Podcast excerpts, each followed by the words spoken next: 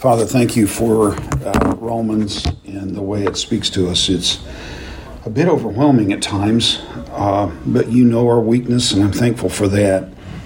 And in spite of our weakness, you still use it.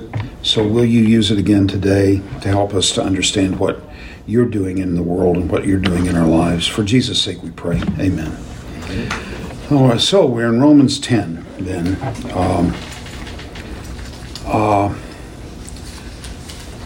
And I don't have this fully set up yet. Let me get it set up. Come on. There it goes.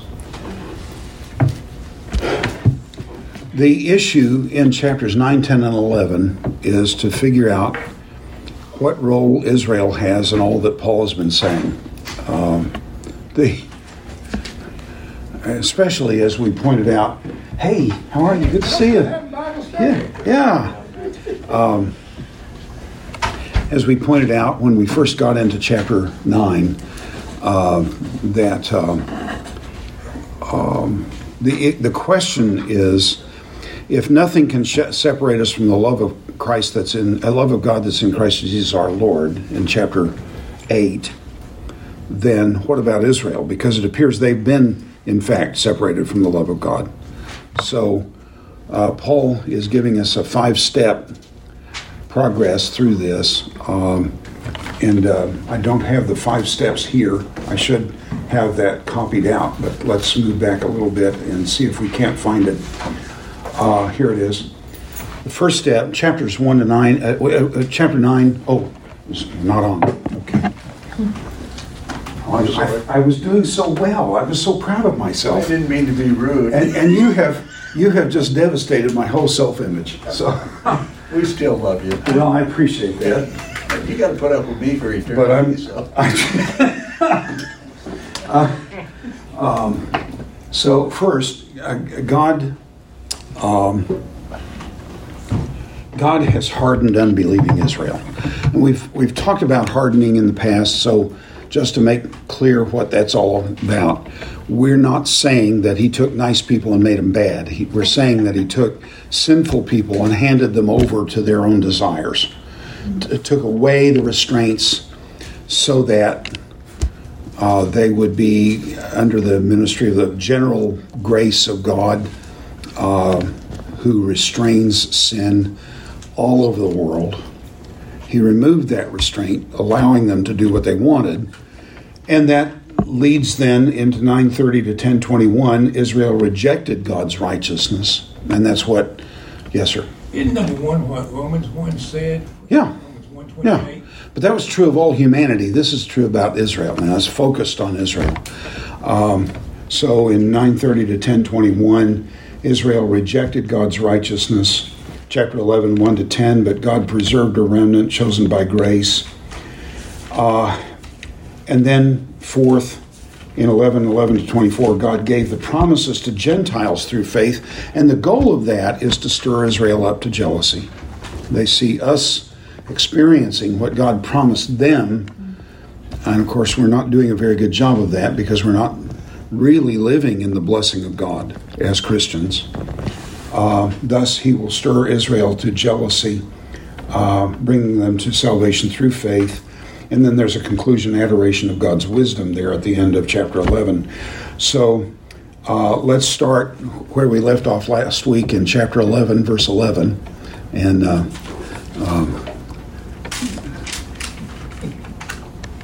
that was for your sake, Terry. Harlan cooked this up. I was just trying to figure out how you moved that. Oh my! Now you're telling stories on me here. Let's see. Thanks, I got. Harlan. You're welcome.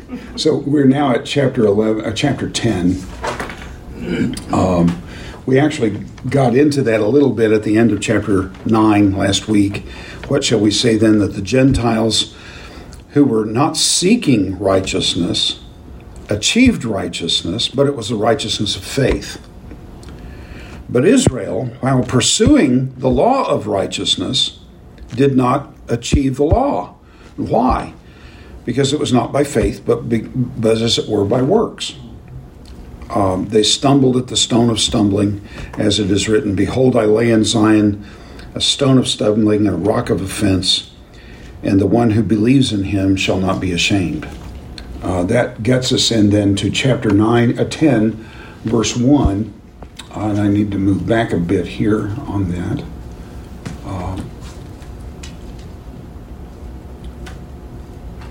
Okay, now. Oy vey.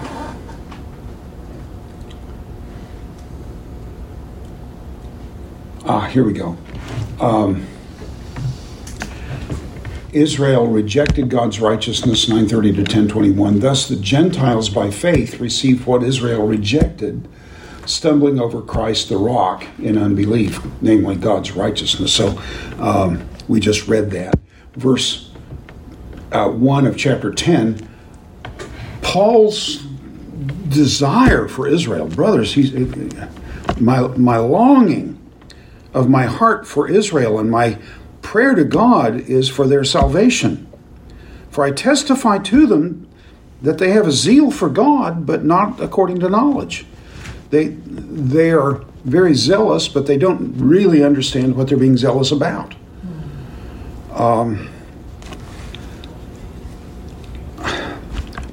I mentioned this, I think, in the One for Israel podcasts. I've mentioned that, yes? One for Israel? No, move your heads. Okay. There's a seminary in, forgot what town it's in Israel. They have a cooperation agreement with Dallas Seminary, so we're doing a doctorate together in Jewish studies between that seminary and Dallas Seminary. Among their men in ministries, they just have a lot of things going on. They're making podcasts, and they are videos of Jewish believers explaining how they came to Christ and what that's done to their Jewishness. They're saying, "I'm not less Jewish now. I'm more Jewish now. I value the festivals all the more because of my faith in Christ. I value those things." How did I get into that? What? At least one of those men, and I've heard more than one say it, but I can't say how many. One of the men said, "I went to my rabbi, and he said, Rabbi, I want to get to know God." And he said, "The rabbi got angry at me. No, God, that's not your job. Your job is to keep the commandments." So give up on knowing God. Keep the commandments. That's all you need. Which is kind of the point here. So they not knowing the righteousness of God, verse 3 of chapter 10, not knowing the righteousness of God and seeking to establish their own, they did not subject themselves to the righteousness of God.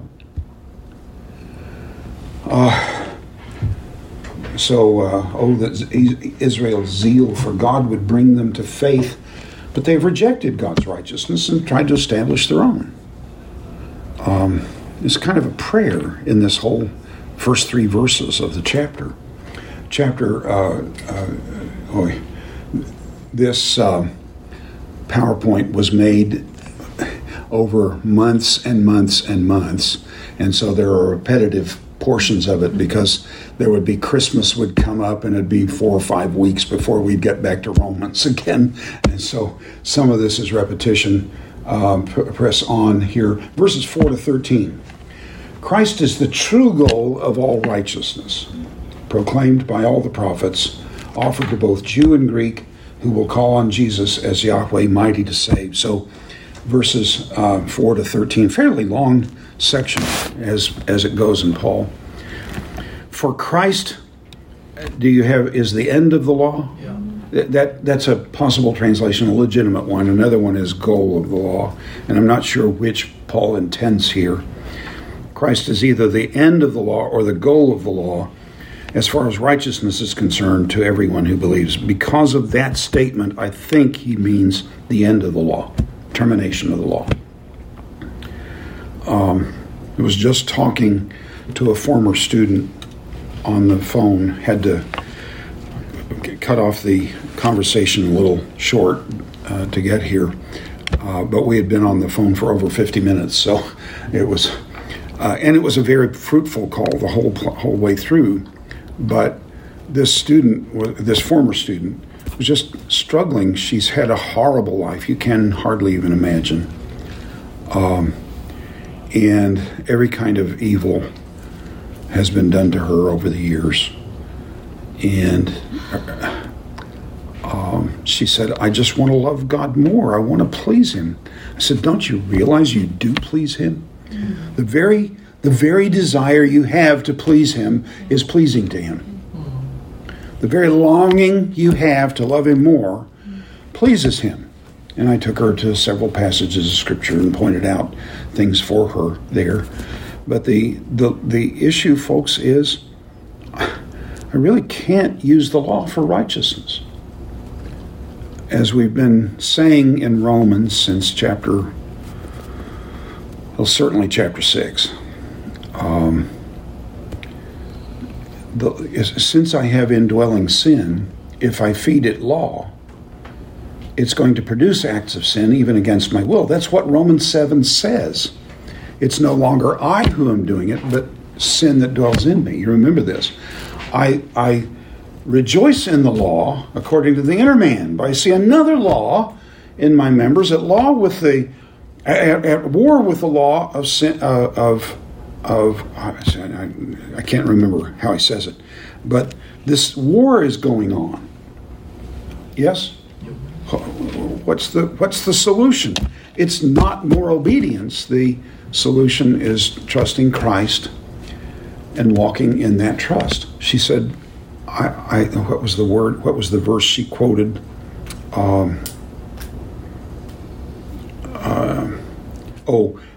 It was in Galatians chapter 5, yes, and it was about walking by the Spirit. She said, "I don't even know what that means." And so over the course of that 50-minute call, I was able to say, look, walking by faith is walking by the Spirit. And here our sister is going to Jordan, and there are maybe some tough times ahead. You don't have to feel strong to trust God for His strength. When you trust God for His strength, you may feel no strength at all. At all. But you go on into the circumstance, and God does His work. And when it's over, people praise you. And the good news is, God's going to praise you. But you will say, "But Father, it was your work in me." And you will know it. But God honors Himself, and when He honors Himself, He honors His children too, who are involved. Living by faith, living by the Spirit, is living by faith, trusting the promises of God, especially when there's no particular reason to trust. You can't. Everything that's reasonable to our minds seems to be irrelevant to this situation. But you have the promise of God that He will be your peace, He will be your joy, He will be your, you name it, of the promises of God. And you don't have to feel it to be able to trust God that in that circumstance, He will show up and do what is necessary to honor His name. Does that mean in a severe persecution setting that I won't be put to death? No, it doesn't mean that. But in that death, God will hold me steady, and I won't, by as I trust Him, I won't deny Christ. Am I making sense to you? So the issue for us is to learn to live by faith. That's what Israel never really learned. They wanted their obedience. And so he says, verse 4, Christ is the end of the law. Moses writes about the righteousness which is by the faith, by the law. The one who does these things shall live by them. But the righteousness of faith speaks this way: do not say in your heart. And this is a critically important passage. I can't tell you how important this is. We read it so quickly, and we go back and we look at the Old Testament and we say, well, see there, he cited Deuteronomy 30, verse 12, and verse 13, and verse 14, and there's even a reference to Deuteronomy 9. And okay, that's nice. Let's go on. But folks, usually when there's a quotation of the Old Testament in the New, the way the New Testament writers work is they give you a snippet from that Old Testament passage to take you back there, not to that verse. What we usually do is we turn to the Old Testament verse and read it and see, well, let's quote it from there, sure enough, and we go on. But it's rather using the quotation as a signpost. It's like a flag on a golf course. From the tee, if you can even see the green. Yes? Now, I'm talking like I'm a golfer. I caddied for a summer. So I have at least that much experience of golf courses. Golf spelled backwards is flog. And as far as I can tell, that's all that anybody ever does. I went to lunch, went to coffee after the men's Bible study on Friday mornings, and all those guys were golfers. They talk about, man, yesterday I got so mad I wrapped my stick around a tree. And then they'd say, Jim, you need to come go golfing with us. I said, you guys are horrible advertisements for golf, because I have all the frustration in my life I need. I don't need to go out and do it intentionally to myself.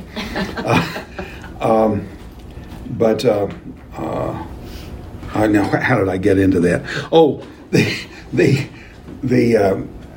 quotation in the New Testament is like a flag in the hole in the green. Your goal, obviously, is to get the ball in the hole. A more realistic goal is to get as close to the pin as you can get it, to the flag as you can get it. Yes? Is that true? Are any of you golfers? Probably. Yeah, just one. How about that? Well, glory.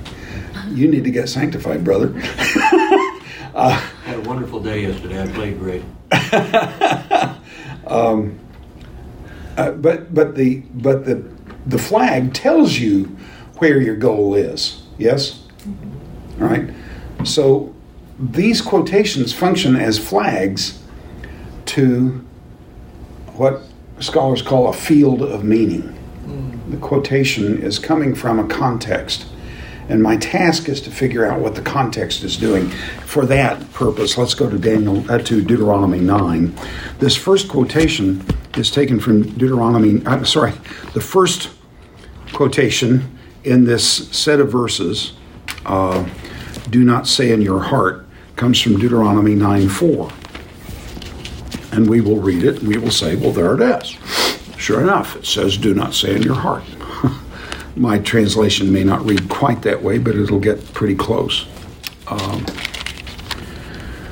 Do not say in your heart, after the Lord your God has thrust them out before you, it's because of my righteousness that the Lord has brought me in to possess this land.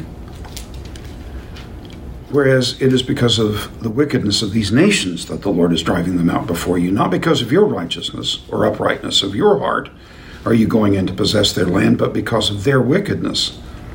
The Lord your God is driving them out before you, that he may confirm the word that he swore to your fathers, to Abraham, Isaac, and Jacob. So do not say in your heart, it is because of my righteousness. That might be pretty significant for the context in Romans chapter 10. Yes? Then the second quotation, and second, third, and fourth, are taken from Deuteronomy chapter 30. I'll have more to say about chapter 9 before we're done. But in chapter 30, verses 12, 13, and 14, just a snippet. But Moses is using these as signposts to drive Israel back to the text to see what's going on in the context. And we must do that too. It's never enough to say, well, it's quoting from Deuteronomy 30. Go back to Deuteronomy 30 and figure out what Moses is trying to do there and why does Paul quote it. So Deuteronomy 30, verse 11. This commandment that I command you today is not too hard for you, neither is it far off. It's not in heaven that someone would say, who will ascend to heaven for us and bring it to us that we may hear it and do it. And you can hear the summary that Paul makes of that verse. Verse 13, neither is it beyond the sea that you would say, who will go over the sea for us? The sea is, what are some synonyms for the word sea in English? Ocean. How about the great deep? And that's what that word in Hebrew means, the great deep. So that's what Paul says. Who shall descend into the abyss? That is to bring Christ up from the dead. But the word is near you, in your heart and in your mind, that you may do it. That's Deuteronomy 30:14. But the word is very near you. It is in your mouth and in your heart that you can do it. Well, what is the commandment that Moses is giving them today that's not too difficult for them?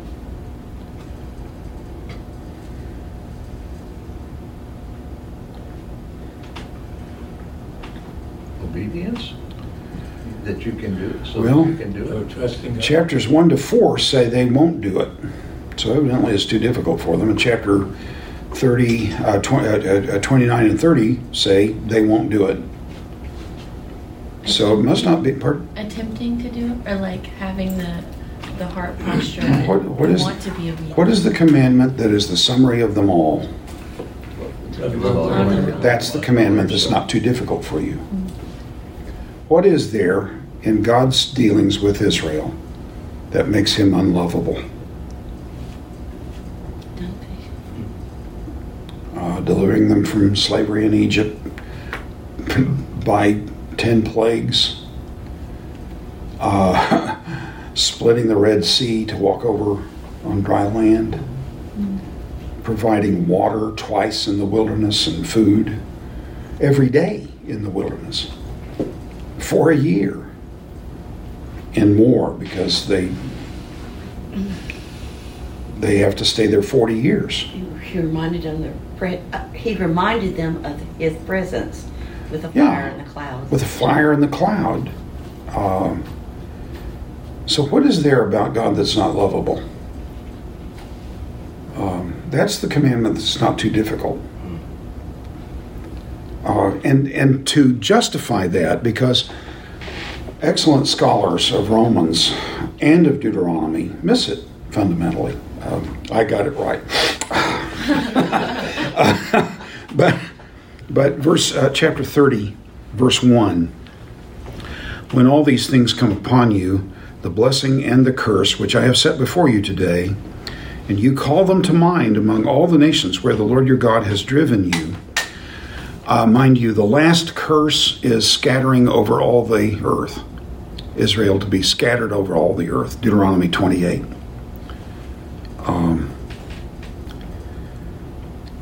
These things come to you, call them to mind among all the nations where the Lord your God has driven you. And you return to the Lord your God, you and your children, and obey his voice in all that I command you today with all your heart and with all your soul. Does that sound familiar? Mm-hmm. Then the Lord your God will restore your fortunes and have mercy on you, and he will gather you again from all the peoples where the Lord your God has scattered you. If your outcasts are in the uttermost parts of the heaven, from there the Lord will gather you, and from there he will take you, and the Lord your God will bring you into the land that your fathers possessed, that you may possess it, and he will make you more prosperous and numerous than your fathers. And the Lord your God will circumcise your heart and the heart of your offspring, so that, notice what circumcision of heart means, so that you will love the Lord your God with all your heart, with all your soul, that you may live.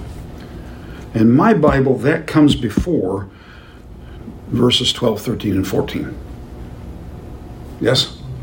So, but then I have a doctorate from Dallas Seminary, and I know great and wise things most people don't know. The issue, folks, is the commandment that's not too difficult for you is loving God with all your heart, soul, and strength. Paul's quoting this passage in Romans 10 as his final argument and proof that righteousness that God values is the righteousness of faith. So what Paul thinks the great commandment means is not obey. What Paul thinks loving God with all your heart, soul, and strength is what faith is. And so when we gave an analysis of faith early in the course, I gave four elements for faith. First one is knowledge of the person and plan of God. Second, acceptance of it as true. Assent. Third, entering into a love relationship with God. That always entails two things. It always entails changed behavior, not necessarily for the better, because Jan and I were having a conversation one day, and she said, "Why are you doing that?" And I said, "I'm trying to express love to you." She said, "That doesn't express love to me." Well, what was wrong with her? Thank you for laughing, Mark. Been there, done that. Been there and done that. What was wrong? What was wrong in that situation? You thought communication. Love, and she didn't. Say again. You thought you expressed love. Yeah. In the way that she would like it. And yeah. You didn't. I didn't know her well enough to be able to express love in ways that I wanted to. Does that make sense? Yeah. Well, then, folks, what's it going to take to be able to love God well? I have to know the person and plan of God, accept it as true, and then my faith will grow. If I have inadequate knowledge of the person whom I love, my behavior change will be wrong. But if I have accurate knowledge, my behavior change will be accurate. Secondly, it always entails risk. There's always risk in a love relationship. You can't enter into... Boy, howdy. You think getting married is going to be a wonderful time, and it is. But then you get to be aware there's something in that other person that I didn't know. What's that again? This is not the person I married. This is not the person I thought I married. What's going on here? Beings involved. Say again? They're human beings. They're human beings involved, and that's the problem. The good thing about God is there's never any true risk, but He always leads us into risk because that's how He strengthens our faith. Mm-hmm. But in the risk, there's no true risk because God will never damage us. Even beatings, even severe persecution is not damaging us. Those who, we have ample examples from church history of people under persecution, facing death, affirming their deepening love for God in the very event. Am I right on that? So the point is that there's never any true risk with God, but He can take us into circumstances where it feels like it's risky, but that's what love relationships do. They put you in risky situations, and you either persevere through them and grow in your love for the other person, or you abandon. And in the chart, as we did it, the fourth element is hope, confidence about the future. Because I have hope with God, then I can persevere through the risk. And if I physically survive it, which I have so far, amen. If I physically survive the risk, then I know Him better than I did before. Yes? I know more of His character, know more of His plan. I can accept it more readily than I did initially, and I have a deeper love for Him, which means I can go through more risk for Him so that I know Him better, so that I love Him more, so that I can go through, because the hope grows. Does this make sense to you? So faith is a self-feeding thing. As you walk by faith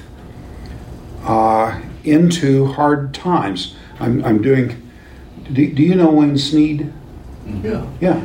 Wayne's doing a conference down at the Country Place this week, and I preached Monday, Tuesday, and Wednesday, and they gave me the day off because they're having Children's Day, and tomorrow I'm going back. But yesterday, I hardly ever give sermons titles. I hardly, almost never do. I don't know how to make titles, but this one I conceived, and it was titled "Run, Stay, or Walk Right In." And the goal was to say, I'm preaching on suffering and its role in the Christian life. And my goal yesterday was to say, what did Paul do when trouble came? Well, there were times when he ran. There are times, especially in Corinth and at Ephesus, where he stayed. There are times when, before he even gets to the place, he's alerted, bonds and imprisonment await you. And they're all pleading with him not to go to Jerusalem. And you remember his response? Why are you breaking my heart? Don't you realize that my love for God is such that I'm ready to lay my life down for Him? But from the very beginning, in Acts chapter 9, Agabus, the prophet up in Antioch, remember this? Came to Paul and he said, before he came to Paul, God was talking to Agabus, and Agabus says to the Lord, don't you know this guy is the guy who's persecuting your church? Yes, I know, but he's a chosen vessel for me. And he said, in addition, I will show him how much he must suffer for my name's sake. So, walking into Jerusalem, he knew things were going to happen. And they did. Did it stifle his ministry? No. He wrote epistles. Yeah. Probably Galatians, Ephesians, Philippians, Colossians, 1 and 2 Timothy, Titus, 1 and 2 Timothy, Titus, and Jude. That's pretty productive.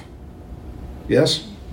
Maybe not Galatians. Maybe Galatians is a good deal earlier, but the others are certainly there. Folks, did persecution stop Paul's ministry? Did imprisonment stop Paul's ministry? We're still profiting from it. So the point is then... You were talking about him going into Rome, not Jerusalem. I meant Jerusalem. You meant Rome? No, I meant Jerusalem. Oh, really? Yeah, he's on his way to Jerusalem, and bonds and imprisonment await him there. But he wrote the letters in Rome. Yeah, but that's the point. From that imprisonment comes... It's a constant imprisonment from that time in Jerusalem through his stay in Rome that we know about, at least. The issue then, folks, is Deuteronomy 30 is saying, folks... loving God with all your heart, soul, and strength is what God is really after. I'm finishing up next Wednesday night. I'm finishing up a study that I began in 2021. It's taken me 2.5 years to get through it. We started in Genesis, and we're going to finish up Deuteronomy next Wednesday night. Genesis is a book about what? Beginnings. Yeah. No. You said no before when you asked that question. The patriarchs. Yeah. What about the patriarchs? Why do we need to know the story of the patriarchs? They modeled faith. Because of God's choosing Israel. They modeled faith. And Deuteronomy is ending up a 5-volume work talking about faith. What are the chances that the intervening portions of Exodus, Leviticus, Numbers, and Deuteronomy are about faith too? We've treated these, and we've called them since I was a child. Every time they tried to teach us, I didn't learn the books of the Bible on vacation Bible school like I was supposed to. But every time they started out, there are 5 books of law. Amen? Yeah. Books of law. Well, what's law? Rules. So you go to the books of law to find rules. I found a list. Do you know that the Jews say that there are 603 commandments in the law? I found a list one time. There are different lists, and not all of them are the same. But I found a list. You know where the first commandment comes from? You're talking about the 10 now? No, of the 603. Oh, I would go for the garden. No, it comes from Genesis 1:1. There's a clear commandment there. Let there be light. No, that's 1:2. No, God created. No, there is only one God.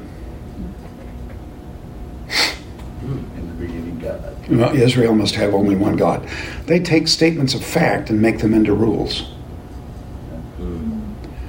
And I can remember in my early days writing sermons at Dallas Seminary, and I would write in a point for my sermon, the Christian should, and the guy who graded it would write should or does. What he was asking was, is this a statement of obligation or is it a statement of fact? Don't turn statements of fact into statements of obligation. Why do we do that? Because we have legalistic hearts and we want to live by rules. We were created to live by rules. But sin entered in, and I can't use commandments for righteousness anymore. And this is what I'm trying to drive home in these last studies that we're doing in Deuteronomy. If Israel has rejected faith as a way of life, as Moses is speaking to them. There are only 2 ways to get blessing from God. One is faith, which they've rejected, and the other is works. And he's telling them in Deuteronomy, you won't do it. He says that he says it, God says it. And the opening of Deuteronomy emphasizes the failures of Israel in the wilderness. So their whole history is against them, and their own hearts are against them. But this is the way they've chosen, so if you're going to get the blessing of God by obedience, then here are the things you got to do. Am I making sense to you? But he says in Deuteronomy 30, it's not going to happen. Look again at Deuteronomy 30, verse 1. When all these things come upon you, the blessing and the curse, which I have set before you. Look at Deuteronomy 28.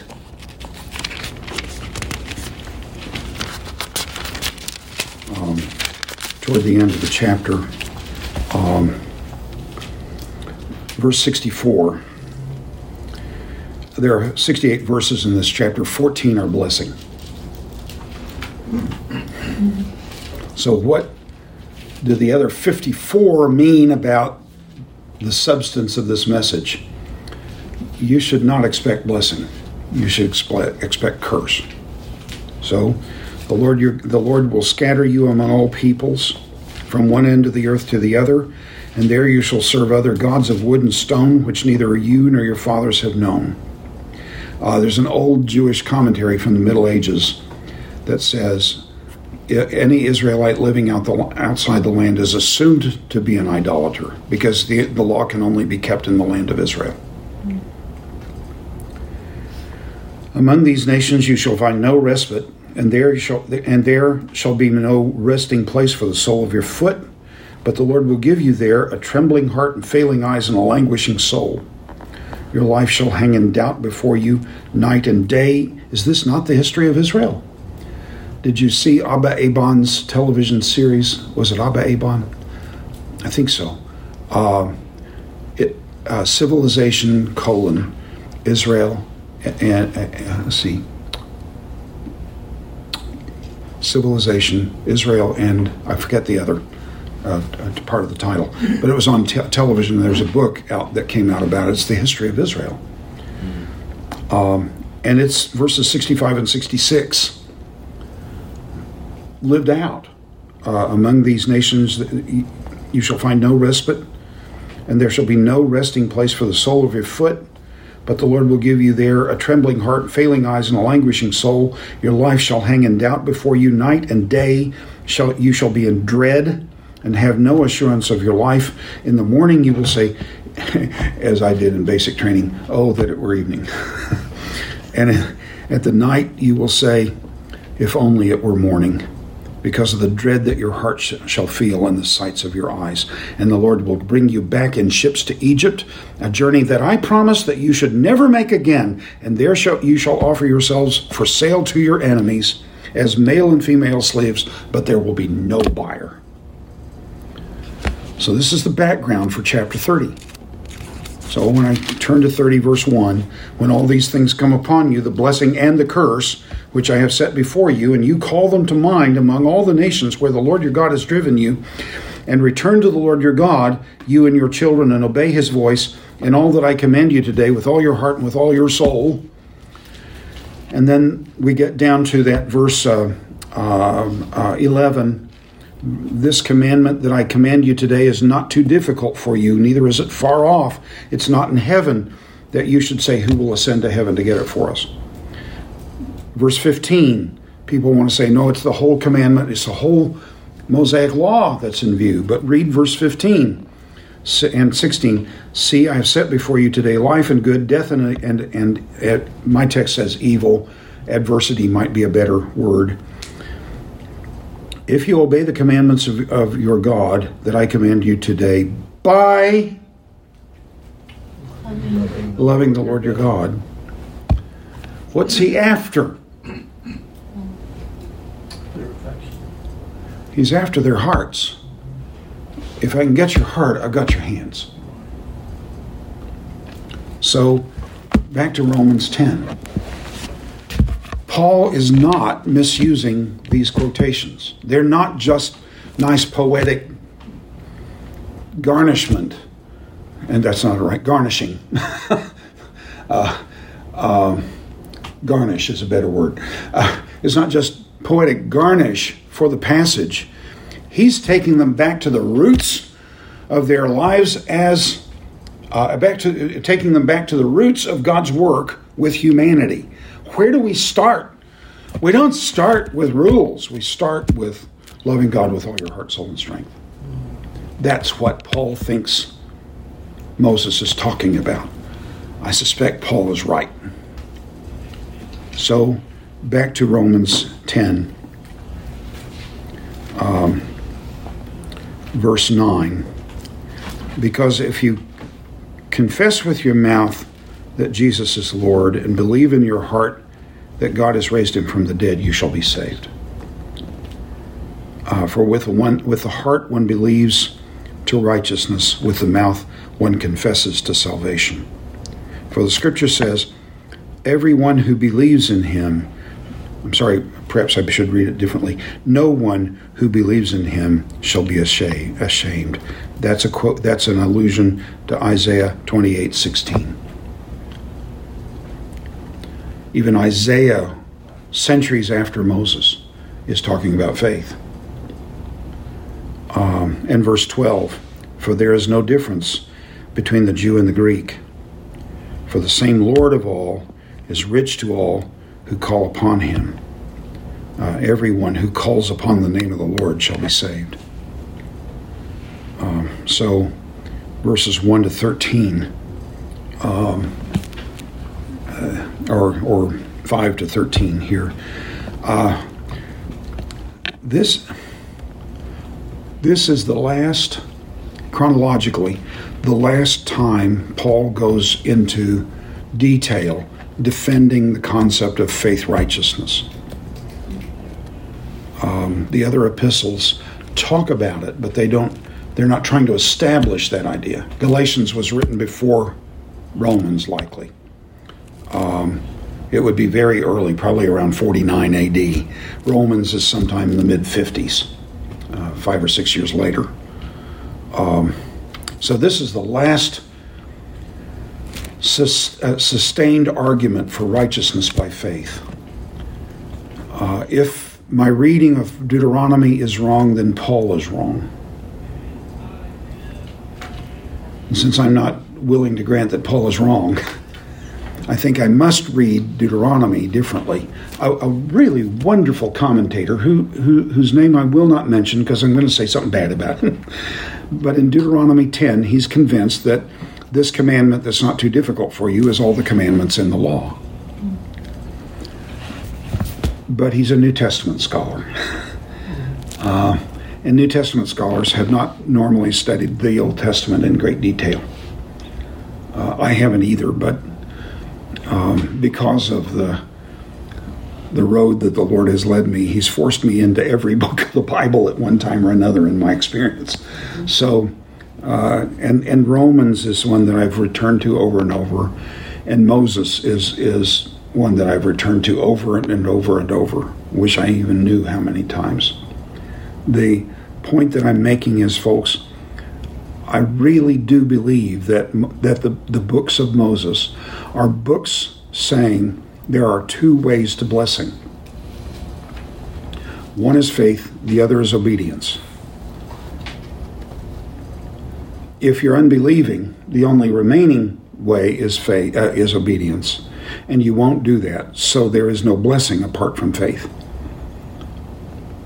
Okay? I know you have never read Moses that way. I'm confident of that. You just get tied up in all the commandments. But the commandments are there because these people... Why are there so many business laws in the state of Tennessee and in the United States? And the school system. Well, I'm just talking about business law at this point. Do you know why? Probably to remedy something that was done. Exactly. Somebody pulled something that was underhanded, but there was no law against it, but we wanted to curtail that kind of activity, so we made a law so that we could punish people who do that. Law is given to unbelieving, disobedient people. I hesitate to do this because we're not going to get any farther in Romans if I do, but turn to Exodus 19. See, Savannah, I have a doctorate from Dallas Seminary, and I know great and wise things most people don't know. And one of the things I know is that Exodus 19 comes from before chapter 20. Amen. You should be really excited about this. Just the sheer glory of that statement should just cause your face to glow. Exodus 19. What's in 20 that's important to us? Ten Commandments. Why did God give the Ten Commandments? Because in chapter 19 of what Israel did. In chapter 3, God told Moses, "This will be the sign that I have sent you." I think it's 3. Y'all, it's plural in Greek, in Hebrew. Y'all will worship God on this mountain, Sinai. Did Israel ever worship God on this mountain? No. In Exodus 19... he says, God appears to Moses. I'm sorry, I'm in Deuteronomy, gracious. Exodus 19, I knew that the text didn't look right, but I didn't know why.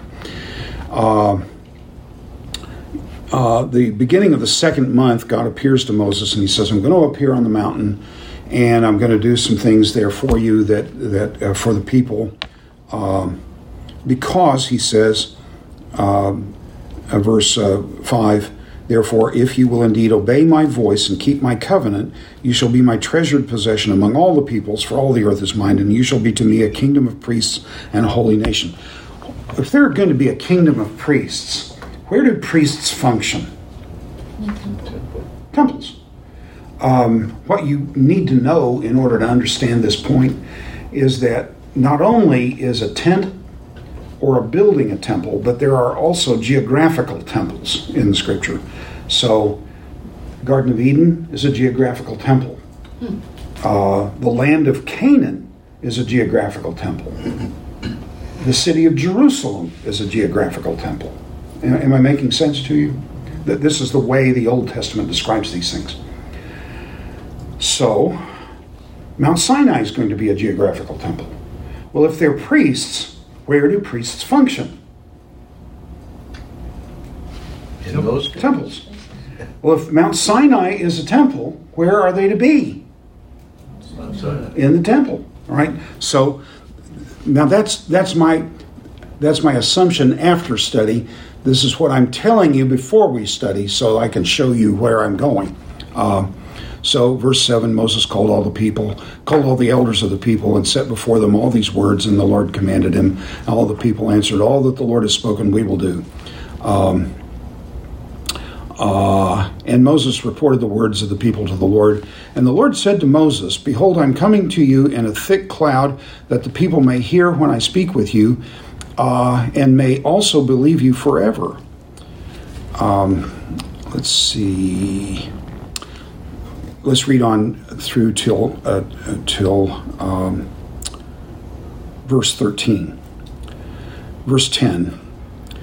The Lord said to Moses, go to the people, consecrate them today and tomorrow, and let them wash their garments, and be ready for the third day. For on the third day the Lord will come down on Mount Sinai in the sight of all the people. And you shall set limits for all the people around, saying, take care not to go up into the mountain. Is that what you have in your text? Go up into the mountain? Yeah.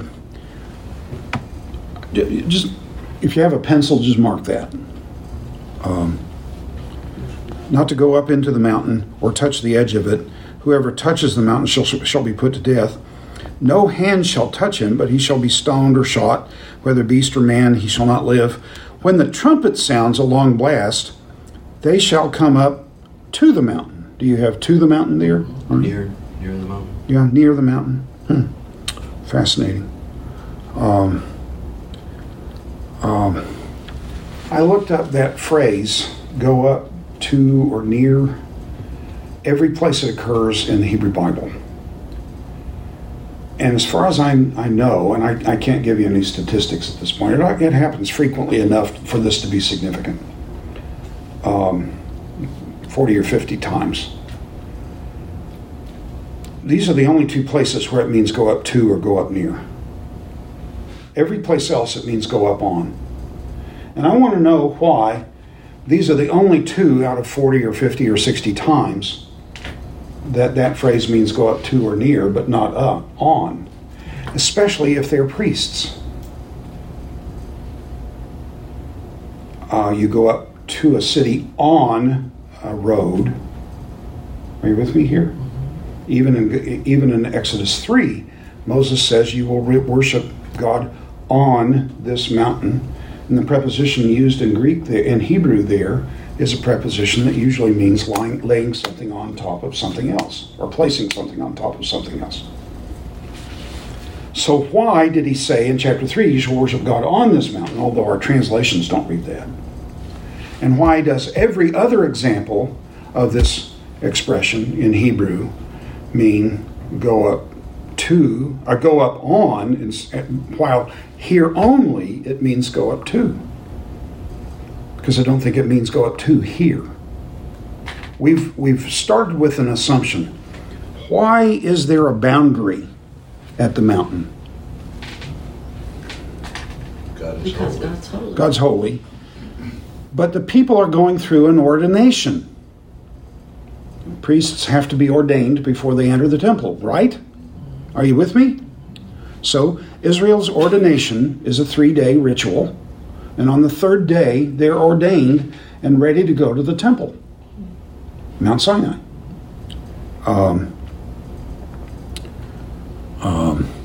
Verse 16. So why don't they go up on the mountain? Verse 16, on the morning of the third day, there were thunders and lightnings and a thick cloud on the mountain and a very loud trumpet blast, so that all the people in the camp trembled. Well, I can understand that. However, Hebrew has about 17 different verbs that means to tremble. I don't know why they needed so many, but there are all kinds of reasons why that might be the case. But this word is used 39 times in the Old Testament, and with very few exceptions, the word means to tremble because you expect disaster to occur or think that disaster has occurred. So the brothers are coming home from Egypt, and one of them finds gold in his sack or silver in his sack, and they trembled. Why? Fear for their life. What? They fear for their life. Well, nobody's going to kill them right now, but they can't go back because they look like thieves. Isaac, when Esau came in to be blessed, said, "Who are you, my son?" He said, "I'm Esau, your firstborn." And Isaac's response, well, who was it then that came in and I blessed him? And Isaac trembled. Why? He realized he'd been deceived. It's worse than that. He realized that his scheme to stop God's plan has failed. And it's a disaster from his point of view. God's plan is never as good as my plan. It's a in his mind. Well, and in my life, too. God's plan's not so good. I got real good plans, God. If you just listen to me, I could get us going here in the right direction. But he seems to have his own way. Do they have any heart for God? Later in the chapter, let's see, is it here? No, it's in chapter 20. Turn to chapter 20 and verse 18. When all the people saw the thunder and the flashes and the lightning and the flashes of flashes of lightning and the sound of the trumpet on the mountain smoking, the people were afraid and trembled. Same word. And they stood far off and said to Moses, "You speak to us, and we will listen. Do not let God speak to us." What do they expect from God? Life, blessing, promise, all the promises to the fathers that he has told them he's going to give them. Is that what they expect from God? They expect death. They think God's whole purpose to bring them out in the wilderness is to kill them. How many times have you heard that in the text as you read through this material? They don't think God has any good purpose for them. His only purpose is to destroy them. Why did they tremble at the foot of the mountain and not go up?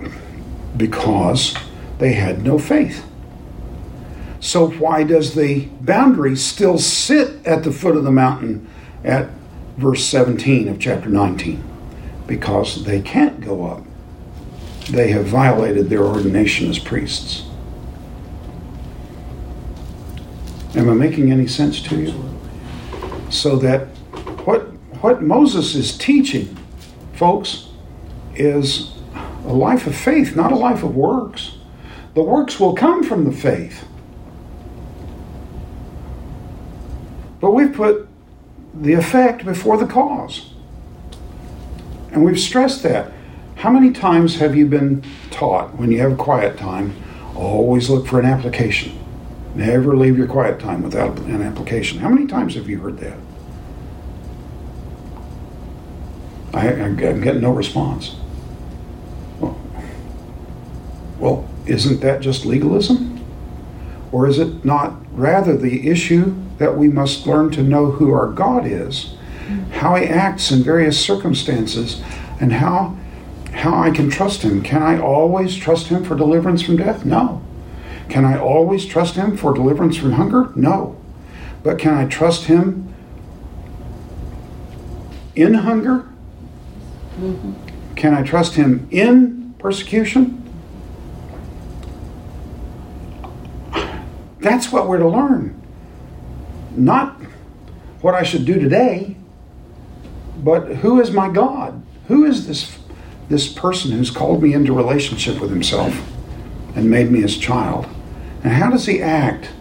And what do the people of his house look like? How do they function? Why do they do what they do? Moses is fearful at the beginning of his story.